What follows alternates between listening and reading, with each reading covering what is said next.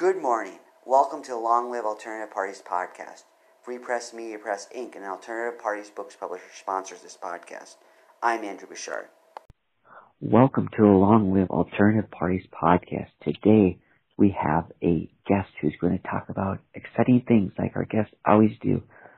So kindly introduce yourself to our audience by giving us a brief biographical sketch.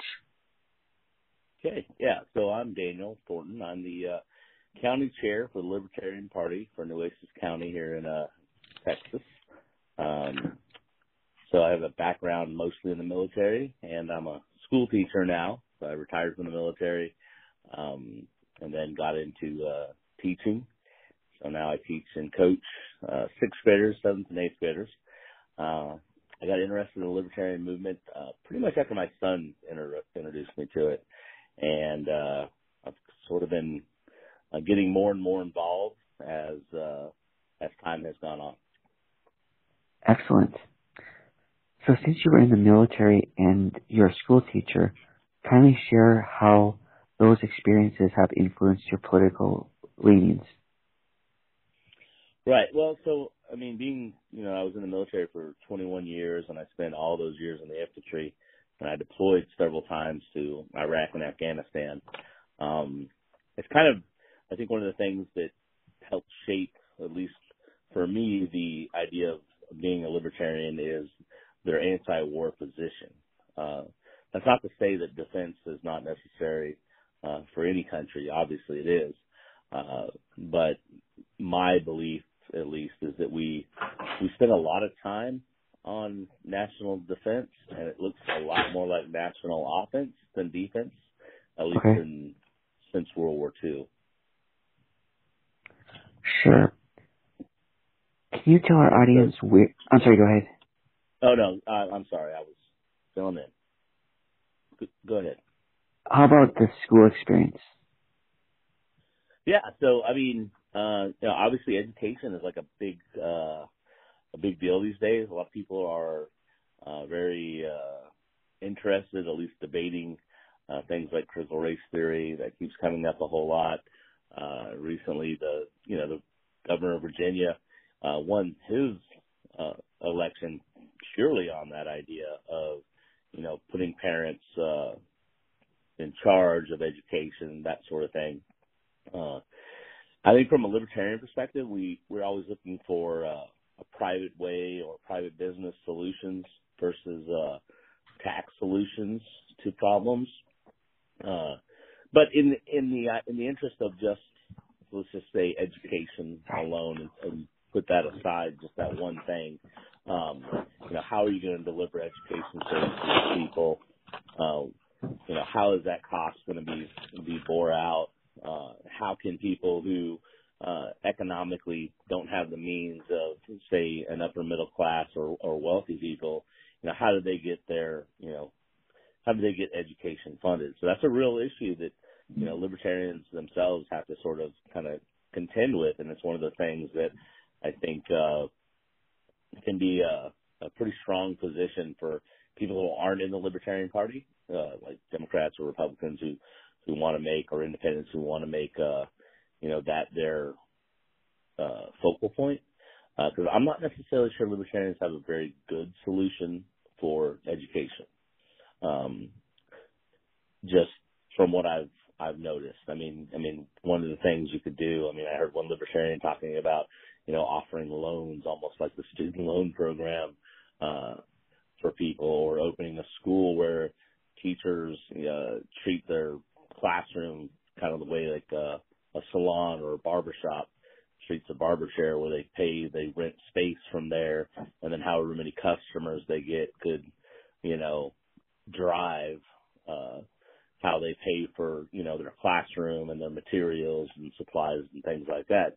And I suppose that could work, but once again, you you're going to run into the problem of, you know, who can pay for this education, who's going to, you know, and then you have the whole interest thing. Like I teach social studies, and let's be honest, social studies is, is something that you could literally get for free, uh, just by Google, right? If you really wanted to do it, if you really wanted to learn history, if you really want to learn geography, I mean, I get the free YouTube videos myself and use those as uh, teaching uh, tools and materials. So, I mean, social studies, that particular course, uh, you could almost eliminate from public school if you wanted to, um, you know, teach it yourself or teach it to your kids.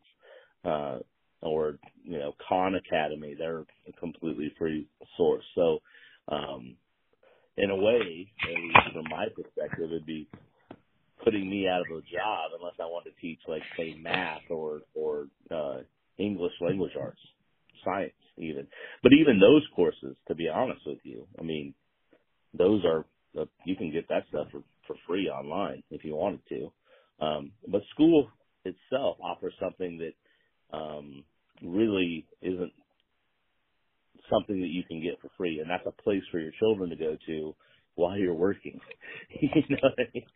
Like it's also an accountability program. And if you teach at a school like mine, which is very much, you know, the, there's just no way property taxes in our neighborhood would be able to afford the things um that our school offers, like athletics and sports, uh, school programs like the broadcasting club, uh, which is a club that I, you know, run. Um, so there's a lot of things. If you're talking about just education itself, you're probably uh, not going to find a really good libertarian solution for that unless you're willing to cut out things like extracurricular programs, um, and then that just kind of is, is left for those who can afford it. Interesting. So other than so, edu- uh, I'm sorry, go ahead. Oh no, I'm yeah, I was done. That okay. Education. So other than education, what are the other issues that your county and Texas in general facing? Well, right now, I mean, the biggest thing, at least, uh, is what we have a water desalination. So we're we're you know obviously on the coast, and um, at least in public works, uh, we've had some issues with um, you know we had to do water boils, and obviously we have to deal with hurricanes and things like that, and that creates a problem for having clean water uh, for people. And so we don't certainly fall under the Flint, Michigan category, but we do have issues um, with our water supply. And so the, the county and the really the city of Corpus Christi, that right now they're in this debate on you know what project do we want to go with because you can you can uh, desalinization is just taking the salt out of water and making it drinkable. Well, the Navy's been doing it for a long time. Uh, you know, those ships, they have, uh, desalination. Uh, the question is, is comes down to who's going to pay for that, right? Like, so we also have a refinery here and obviously they also, um, have a, a role to play. So what is their, their role as far as, you know, private equity, how much are they going to invest into it, that sort of thing. I mean, so that's one of the kind of the issues we have. We don't necessarily have a bigger issue than that right now. I mean, obviously we face the same uh, issues that almost every small government, you know, has to face. Um, you know, how how do we manage things like um, the epidemic recently? You know, how do we how do we manage you know mask mandates, uh, you know that sort of thing? Um, how do we manage uh, how where people can go and how many people can go shopping? That and that sort of thing. Our like a libertarian perspective would be, well, you know, let the businesses decide. You know, they they can they can wage that risk, and they can they can determine that risk.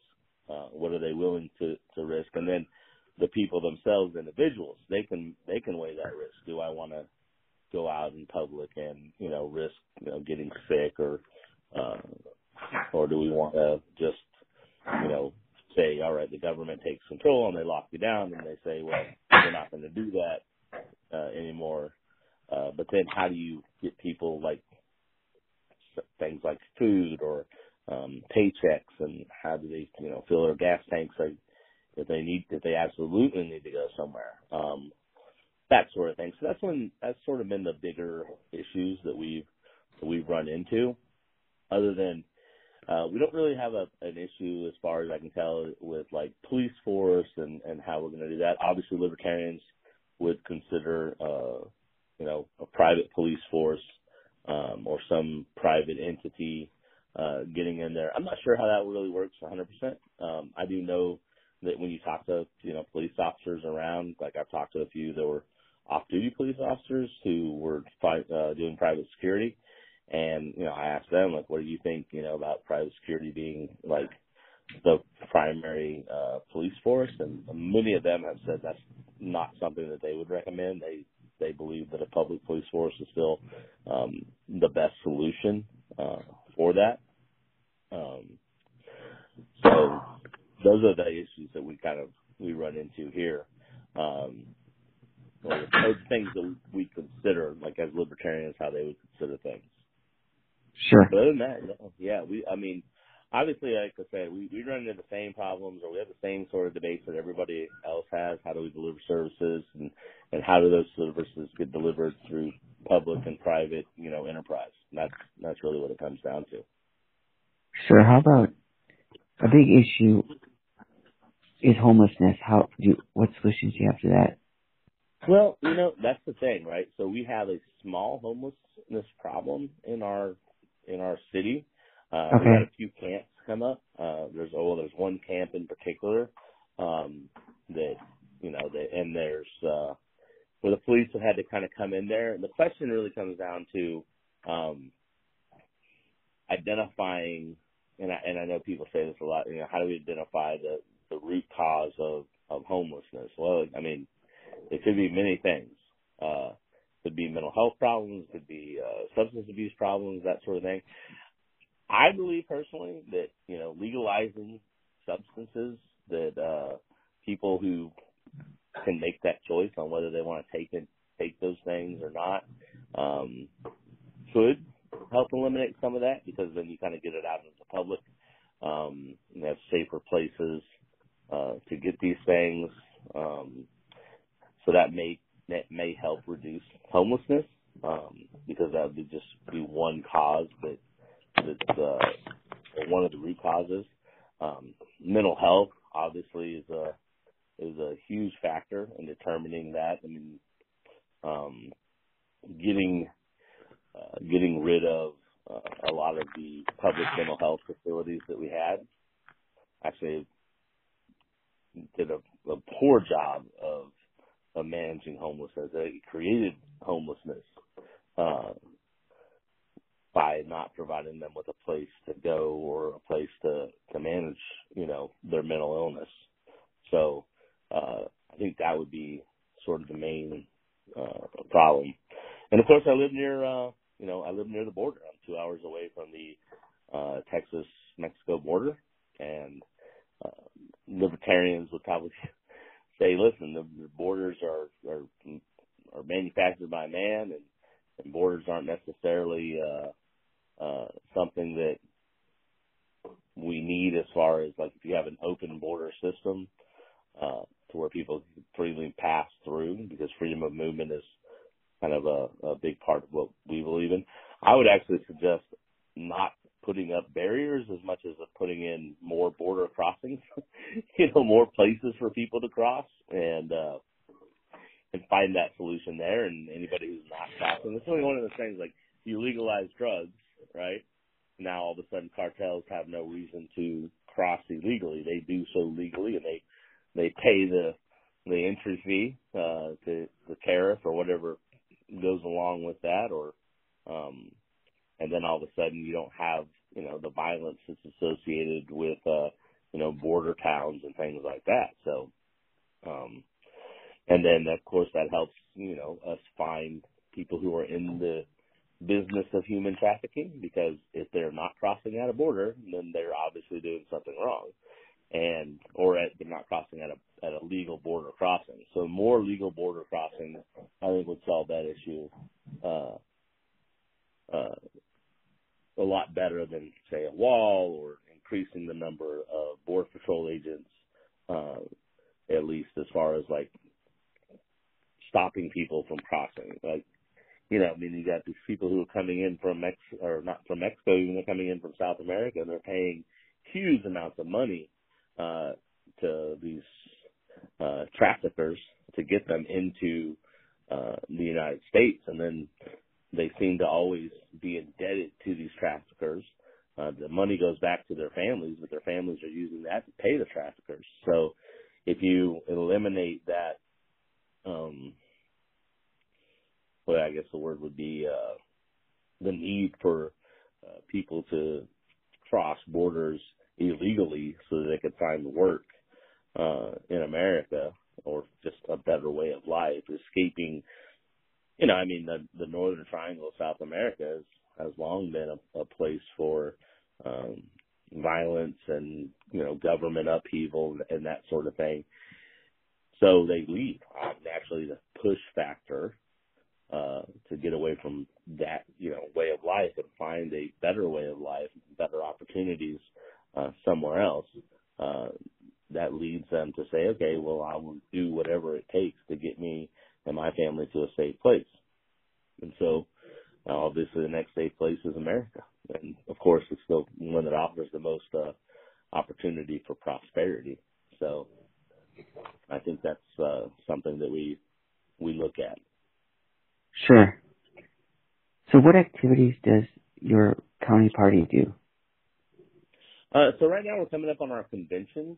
Um, so we have our precinct conventions that'll be coming up in February, uh, or I'm sorry, in March, uh, and then uh, I think that's March the 8th, and then we have the county convention uh, that is the following Saturday. Uh, we have uh, the vice presidential candidate Spike Cohen, who is going to uh, come and and meet with us and, and talk with us, and we're going to you know sell tickets for that event to uh, kind of increase a little bit of revenue into the county, uh, libertarian counties, uh, you know, uh, outreach stuff, so we can start doing some more more of those types of things. Uh, and mostly just uh, send out the the message that the Libertarian Party, you know, message. So we're pretty excited about that. I mean, to be honest with you, Nueces County has has had a uh, I don't know what the the best word would be, but not necessarily non-existent, but not a very active uh, participation in in politics. And so we we would really like to find people who, you know, have our message and get them in some of the more local uh, uh, uh, local offices and local positions. That's that's what we're we're working on now. Sure. What are your responsibilities as county chair? Uh, all right. So, excuse me. So, we organize the business meetings, right? And those are just the meetings to kind of decide on, you know, how we're going to spend any money if we have any. Uh, we uh, get the bylaws uh, written out for the uh, the party. We go and uh, just do the door to door stuff. You know, when it's time to campaign, we we get out there and if we have a uh, candidate who's running, then uh, we get out there and do kind of the same thing that, that any other political parties uh, um, committee members do. We, you know, we try to promote that candidate, uh, get his his or her message out there uh, to the people so that they, you know, know what choices they have. Um, and then we like to, have, you know, like I said, we like to plan events uh, like that that one with Spike Cohen that's coming up. Um, and so that's that's pretty much where our focus is, and uh, you know, just sharing whatever uh, the platform is doing at the national level and state level, and share it with our county uh, members. Sure. So for our audience out there, whether they live in your area, whether they live in Texas, in another area, or they live in some other state, how can they support your party?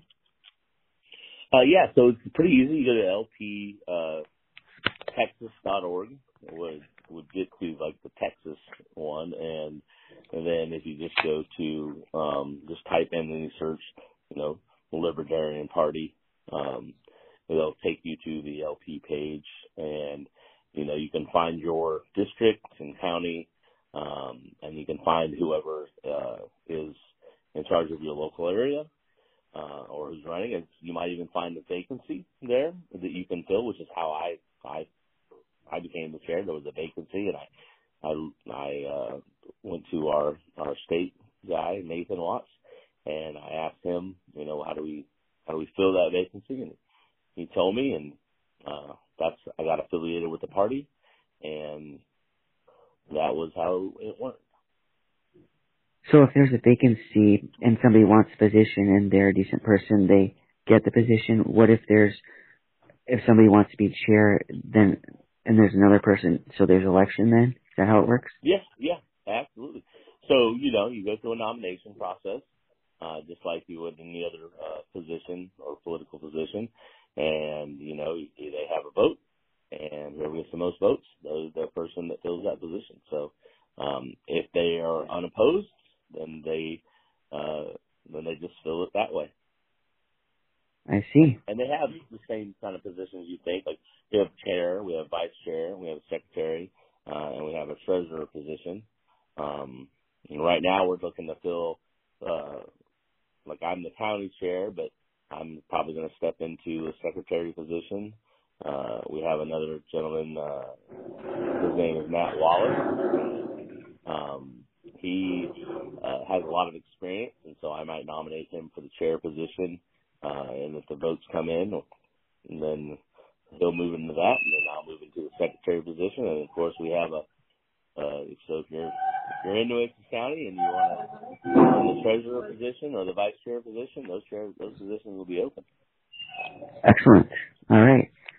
Thank you kindly for coming on the podcast today and sharing the exciting things that you are doing with your party. Thank you. Thank you for inviting me on. It was a real pleasure. All the best to you and your party. Thank you. You have a good day. You too. Bye now.